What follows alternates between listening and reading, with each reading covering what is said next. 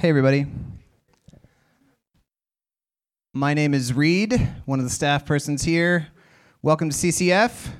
If you are new or newish, uh, thanks for coming. You are entering into a random Wednesday because the Philippians series, it's over. We finished it last week. And the next two weeks after this one are senior night. Please come for that. It is one of my favorite things about CCF. Uh, next week, we're going to be hearing from 10 or so of our seniors, people who are graduating and or leaving us. Um, it's sad, but it's good. It's really good. Uh, I can't wait to hear what they have to say. Uh, but for this week, uh, here we are. And we are actually at the end of Lent, almost. For those of you who observe, we kicked off this season with a Wednesday before spring break. We talked about Ash Wednesday. You remember that? Today, Wednesday, is just, you know, the last Wednesday of Lent, but tomorrow is a special day. Uh, and in thinking about what we were going to talk about, I was like, well, Good Friday is Friday, and that seems like the big one. But the thing is, we've had a whole year of Good Friday sermons, basically, because we've been talking about the crucifixion for a whole year. Uh, so I'm going to spare you any more crucifixion talk, and instead, we're going to get a nice, tasty little Maundy Thursday. You guys, you guys know? Does anybody like me and you're like, what is Maundy? First of all, have you heard of Maundy Thursday before? Some of you, not all of you, totally okay. I had never heard of Maundy Thursday until, I don't know, sometime into my time at Truman. Because I went to a church where we didn't, I mean, we had, we had Easter, and it was like, have a ham on Easter, but you don't really even know it's there until it's like, oh, shoot, it's Easter weekend. Maundy Thursday. What the heck is Maundy Thursday? Does anybody know what Maundy means, what it comes from? It's a funny word. It's a weird word. John, I'm not going to let you answer because you know everything. Maundy. Okay, John, tell us. Where does it come from? Uh, Mandatum is the command, commandment. That's the Latin word, uh, and it refers to Jesus, a new command I give to you. Uh, Maundy Thursday is about the Last Supper and the feet washing when Jesus is with his disciples in the upper room. He washes their feet, and then he says, A new commandment I give to you love one another as I've loved you. You guys familiar with this passage a little bit? You know the story of the upper room, the Last Supper? You've seen the picture, I'm sure. Uh, what? You got a painting of it. I'm going to show you one. Um, here is, let's see, what are our titles for this evening? Wow, did I really? Oh, I have a typo on my page, but it's not up there. That's good. Go to, mine just says, go the limits of your love. Go to the limits of your love, or scenes from an upper room, or a Maundy apologetic, or it was a Thursday he descended into the ninth circle of hell. Um, I'm not going to have you stand because it's a little long passage that I'm going to read, but I'm going to turn off this light for a second. Because it feels more upper room vibes if we have the lights down like this.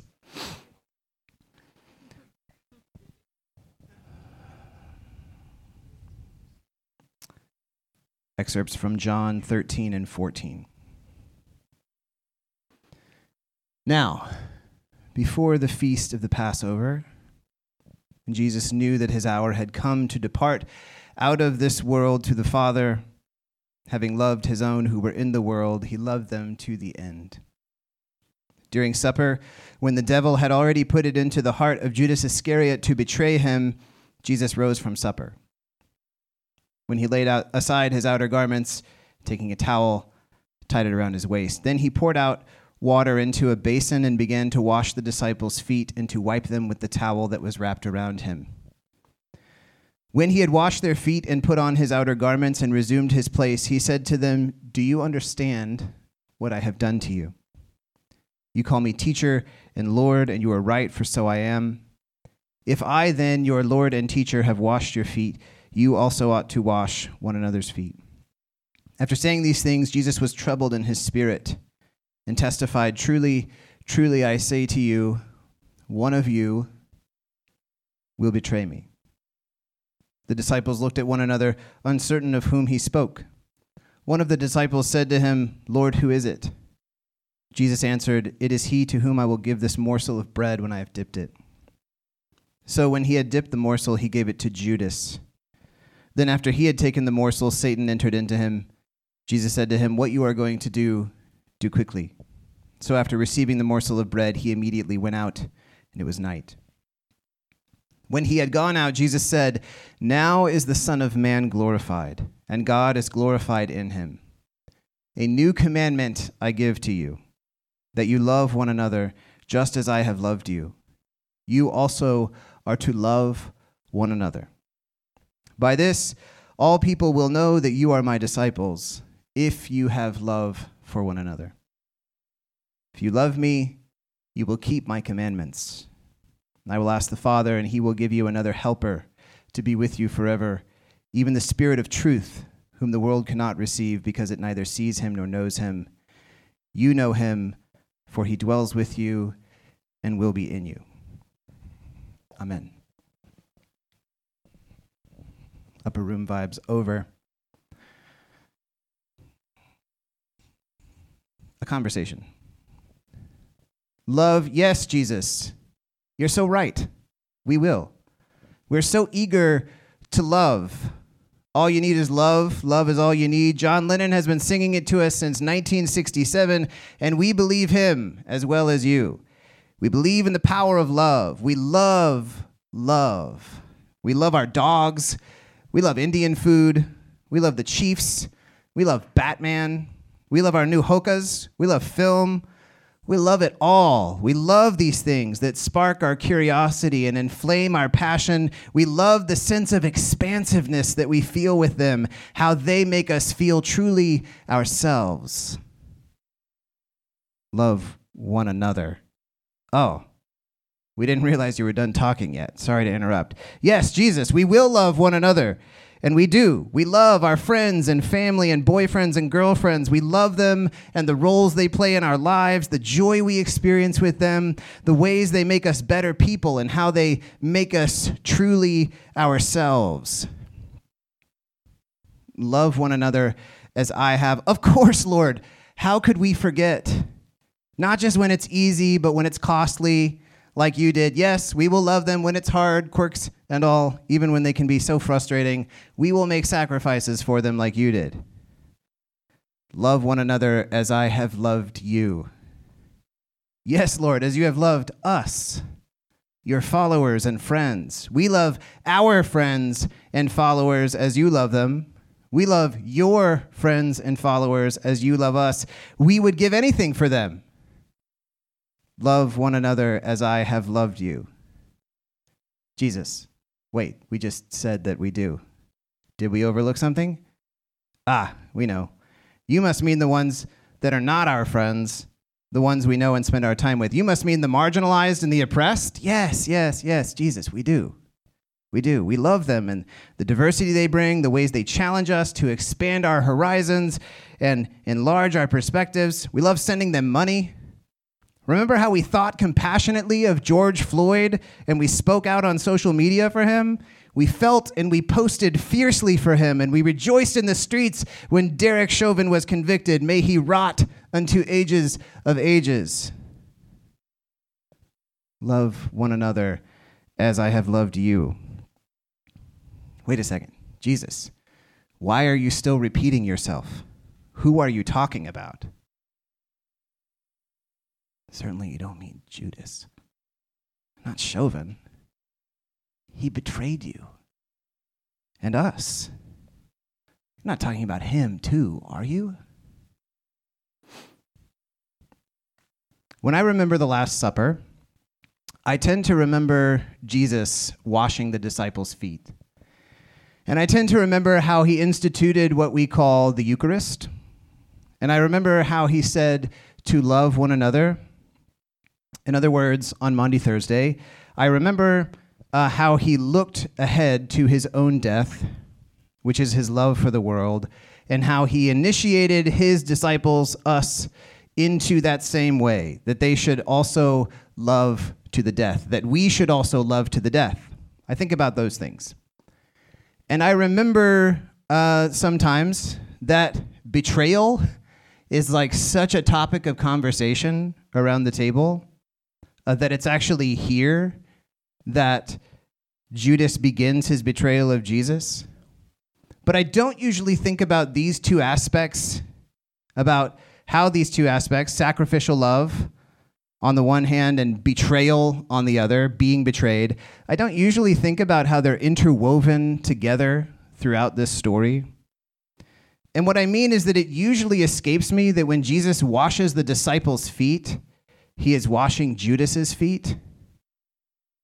And when he breaks the bread and pours out the wine as his body and blood, he breaks it and pours it out for Judas as well as for the others.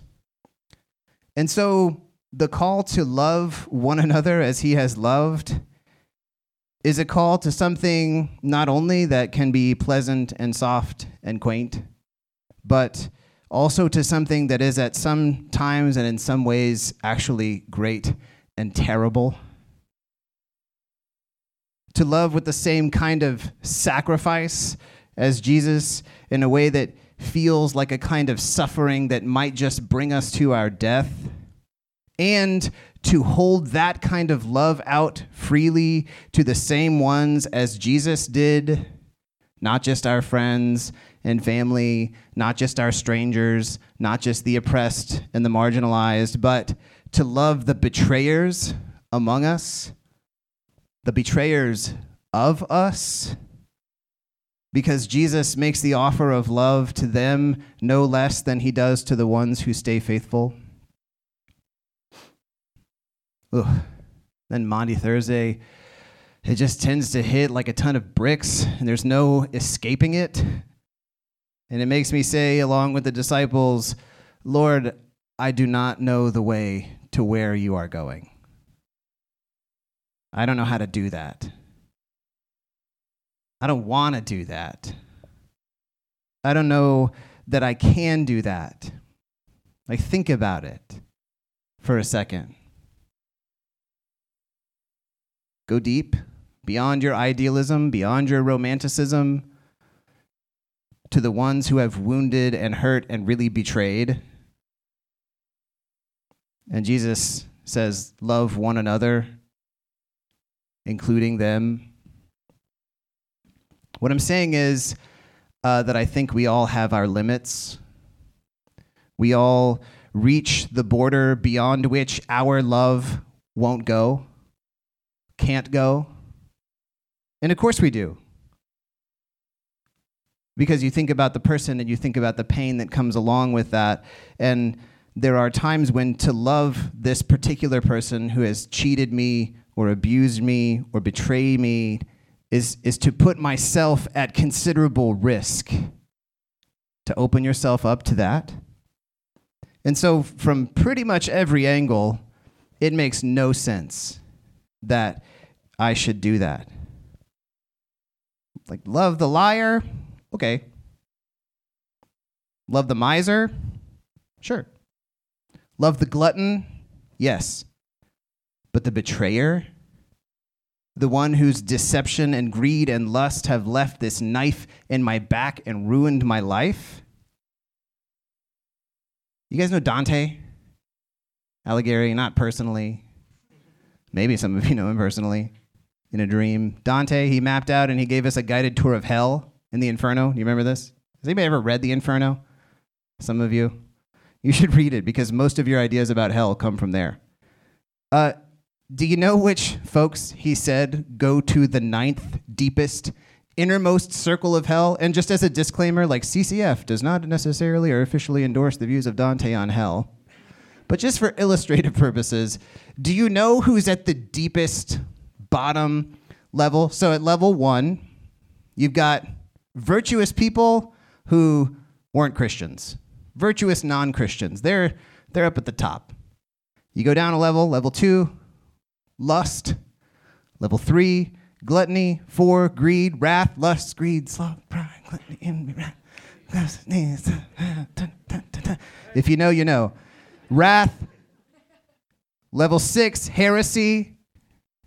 That's, that's level six. There are still three more to go. And all of you all who are like, wait a minute, I thought having the wrong idea about God was the worst thing that you could do. Like believing a false doctrine. That has to be the worst. Nope, not the worst. Not even in the bottom third. Violence. Next one, number seven. Number eight, fraud. The deepest circle of hell goes to betrayers. And actually, in Dante's Inferno, do you know who is like the celebrity pop star in the ninth circle of hell? It's Judas. Is betrayal the worst thing that someone can do? Maybe it is. Have you ever noticed that trust is a prerequisite, prerequisite for betrayal? Like, we don't use the word betrayal for strangers, we use it for our friends and our loved ones, the ones that we handed a piece of our lives to, that they then turned around and stepped on. So, Dante, he's got a point.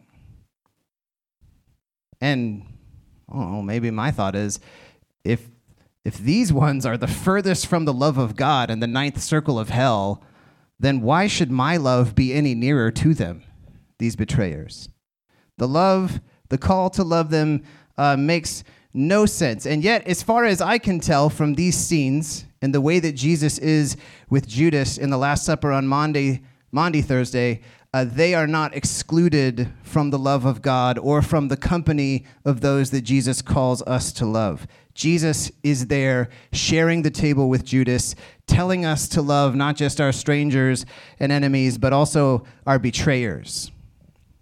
Maundy Thursday is the day when Jesus calls us to go to the limits of our love. How far can you go before your ideals and your romantic ideas fall down and you realize that you actually don't have it in you to go any further, that there really are people in this world that you don't love? Go to that limit, right up to the person that you m- want to love least or have n- most negative desire to love. And then when the time comes, step out beyond that. Go beyond that. How can we? Jesus. You're asking us to do an impossible thing, Jesus. You know, these people, they really did betray us. They took that part of our lives that we gave to them and they stepped on it, they squashed it, they destroyed it. This is a impossible thing. It's a stupid, senseless thing to love our betrayers who betrayed the love that we gave them at first. How could we give it again? So, a big part of Maundy Thursday is feet washing, foot washing. Maybe having our feet washed by Jesus is the first part of it. So Jesus gives his command, right? He was wash the feet, love one another as I have loved you after he washes his feet, something that we'll be doing at the BSU in 2 days. Hope you're there. What is the significance of the act of feet washing? Uh, you may have heard something along these lines before that foot washing is the act of a servant. And you should have heard that because Jesus says that. It's not that it's not that to kneel and to clean the feet that have just been continuously, constantly exposed to like dirt and grime and literal crap walking around hot desert streets. So to get down, to wash the feet, that's the act of a servant. And I think there is much truth in that. Okay? I'm not saying there's not that.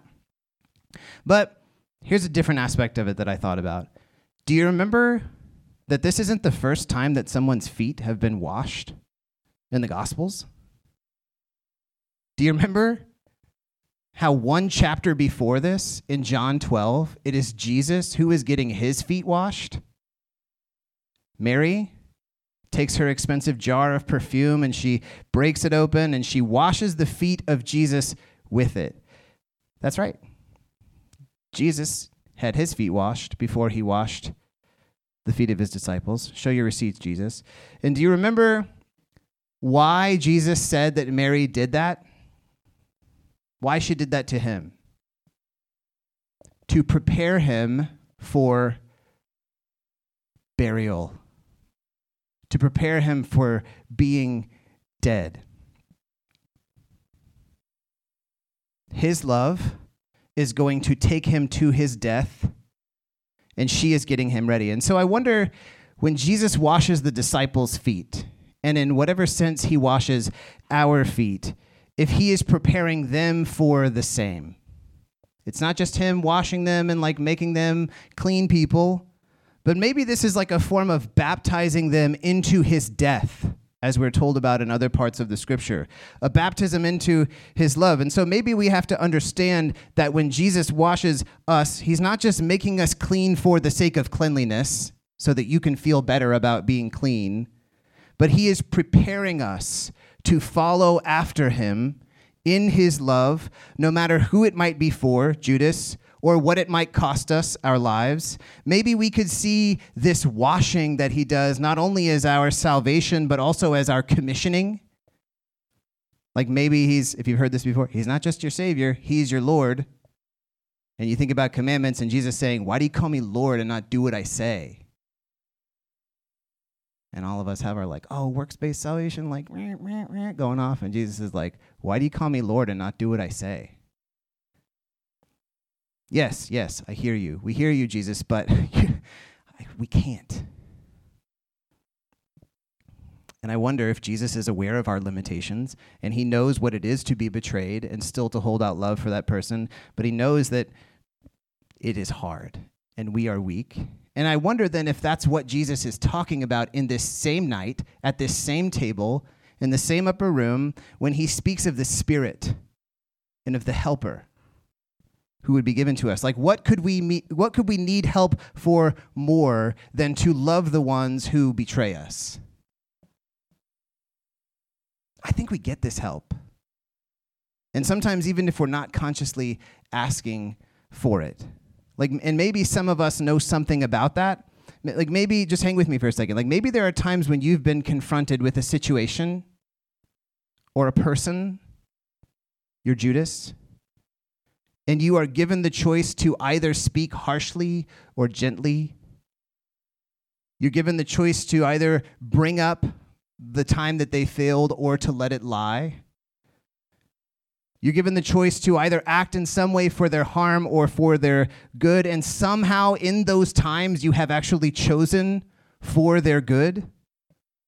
But it was because of something, or in a way, somehow that you, you couldn't say or wouldn't even say that it was you that it was your own love, but almost like something compelled you, something from beyond or maybe like deep down within that still somehow wasn't you to choose what you know on your own you wouldn't have chosen. Like, does anybody have an? Ex- You're not bragging. I'm just curious if you have an experience like this. Like maybe there are times when you felt that your actions were more of a conduit than a generator. Like if you know electricity, it's just the thing the love is travel like your actions are the thing the love is traveling along and not the things that are generating that love. Like you're you're a vessel and not a source. I think this has happened and we hear stories of this. So here's a story uh, that's been told uh, by CNN. Also, there's this podcast that Leah introduced me to called Ear Hustle. So good. Like the most beautiful, humanizing thing you can listen to. Ear Hustle. That's a podcast about life inside San Quentin Prison in San Francisco. Here's the story. April 24th, it's kind of an intense story, so, you know, fair warning. April 24th, 1997, a police officer named Tom Morgan was out on a patrol responding to a call of shots fired somewhere in this area, in this vicinity. And so he's investigating, and he, he came upon a parked car, and someone was inside. So he turns his lights on, he goes up, and he asks the person inside, there's a young man inside, he asks him to step out, and he searches him. And he discovers that this young man was carrying a gun. And this young man was named Jason Samuel. When Tom found Jason's gun, he said, We got a gun, and Jason ran. Tom ran after him through this neighborhood, and he catches up to him as Jason is trying to enter into a house, force his way into a house. And so there's a fight, there's a struggle that ensued. And as they're fighting, Jason pulled out his own gun and he put it up to Tom's neck and he pulled the trigger. The shot, which it wasn't like a bullet, it was more like a bunch of small pellets, like a tiny little shotgun in your hand. Uh, it didn't kill Tom it immobilized him, uh, but somehow Tom is still conscious. And as he's laying on the ground, he pulled out his gun and he points it at Jason. And so Jason ran over and he hit Tom and he took Tom's gun out of his hands and he put it up to Tom's head and he pulled the trigger.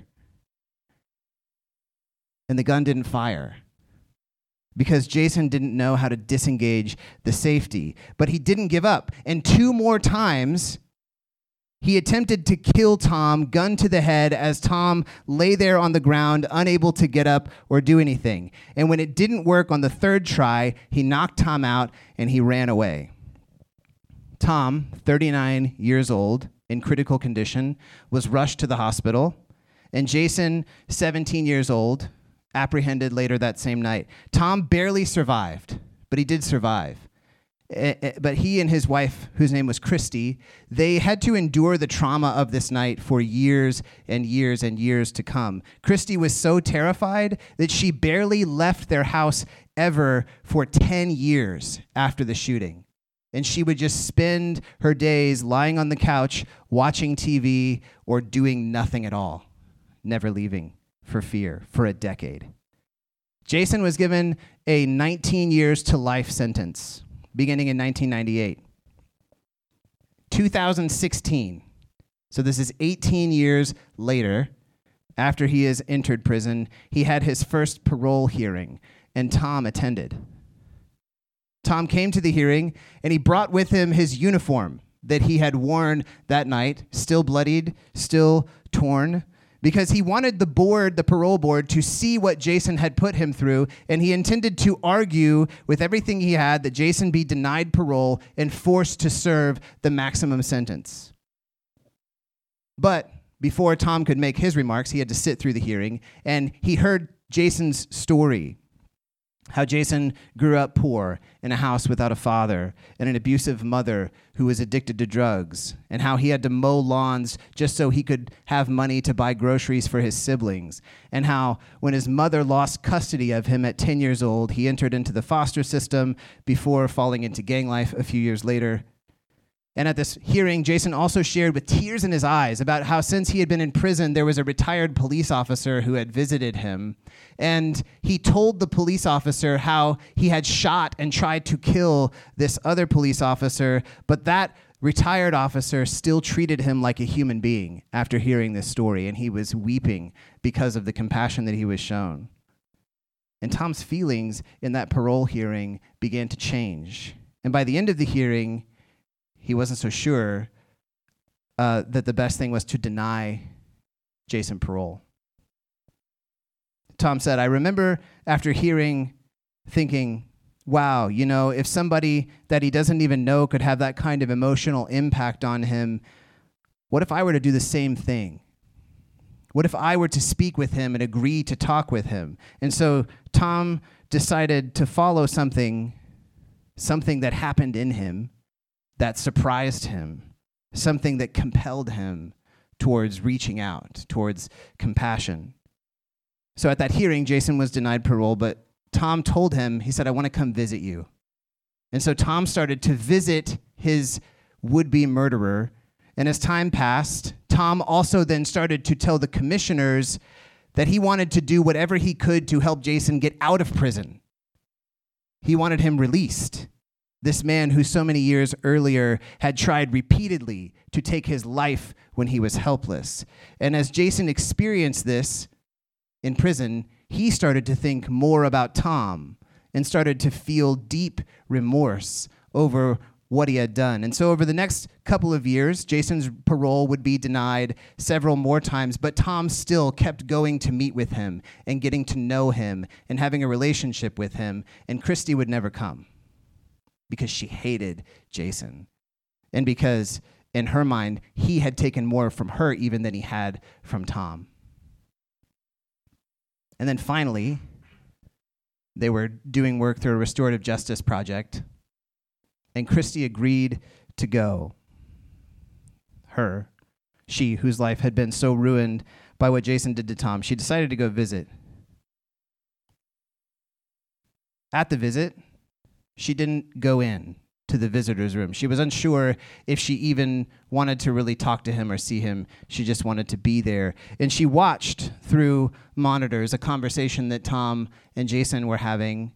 And after seeing them talk, she said that she wanted to go and talk to him. And Tom said this He said, I'll never, ever forget that moment. If I live to be a thousand years old, I'll never see a moment of more perfect grace than her the courage and bravery it took for her to say, I've suffered all of this time under this, but I still want to go out and meet this man. And Jason had this to say when she entered into that room and he first met her. He said, I was prepared for her to slap me, to hit me, to let her get her frustrations out on me. But I was shocked and surprised that instead of a hit or a slap, she wanted to embrace me. They hugged. And Jason said that was the best moment of the whole dialogue right there. And it was very special for me because this woman hated me so much. And I didn't how, know how to to explain in words that that wasn't me that harmed her husband that way. And she hugged me, and I knew that she had forgiven me wholeheartedly, and that was special for me, and it's still special for me. And at the final parole hearing, in which Jason was finally found suitable to enter back into society, Christy was there to advocate for him. She was there saying, Let him out. And now that he is out, Tom and Christy, they text with Jason every single day and they go bowling and they cook together and they bake together. And the man who tried to kill Tom is now a part of his family. By this, all people will know that you are my disciples if you have love for one another. Not just for your friends, but for your Judases and your Jasons when Jesus calls and the Spirit pushes us to love the ones we least want to love, we have to respond because this is the only way that anyone's, anyone knows. Do you know the word apologetics? Does anybody know this word? Do you have some really smart friends who are into apologetics? It means uh, a rational defense, an explanation for the faith. It's a debate, it's an argument for why God is real. Have you ever tried to explain God to someone who didn't believe in God in order to convince them? And have you ever made an argument and have you ever even been right with your argument? And then still ended up feeling that like this just wasn't actually connecting and it and it wasn't as convincing for them as it was for you and you feel this like disconnect, this cognitive dissonance of like, oh, I know that I just I was explaining it. There's there's no way to explain it enough to get what you're wanting to get because it's not by our arguments and our explanations that Jesus says that all people know we are disciples. That's not how then people know, therefore, the God that we follow. It's fine to have arguments and explanations, okay? Kobe, can you hear me? But how, how can an argument or an explanation or an apologetic compare with a story like this? Like Tom and Christy and Jason. How can any explanation replace washing the feet of the one who has betrayed you, of the one who is betraying you? The existence of God may be rational, but the love of God is not. And so our greatest apologetic is love. And so this Maundy Thursday, that's the question that we ask and that we are asked. Who do you see when you go to the limit of your love? As far as your own love can carry you, who's still standing there on the other side? Who is God calling you to love that is beyond the limits of your love? I'm going to give us a second to think about that.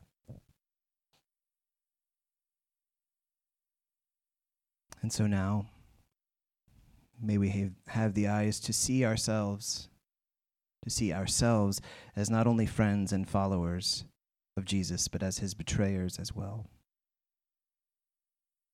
And may we be filled with the Spirit, with His Spirit, to love stranger, friend, enemy, worst enemy. And may we have the trust to embrace the love of God as it fully is, beyond the limits of our own. And may all know Him by our love, which is His love in us.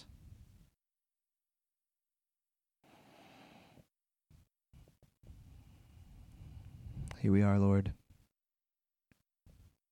Not all of us have someone who has tried to kill us. Maybe some of us do.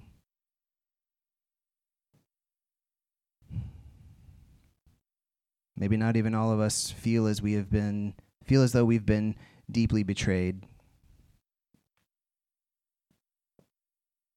And I thank you for that.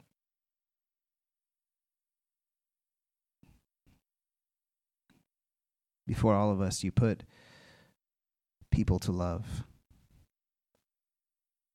Not as the world loves, but as you love, Jesus.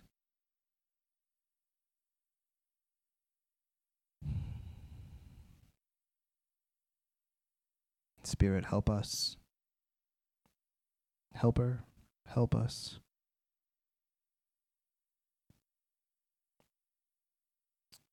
Help us to to will and to act for their good. Spirit, your fruit, love, joy, peace, patience, kindness, goodness, gentleness, faithfulness, self control, Lord, all of those in abundance toward the ones even who betray us. And Lord, may the world know, not just because of our talk, uh, but Lord, may the world know and see through our love, which is your love. Amen.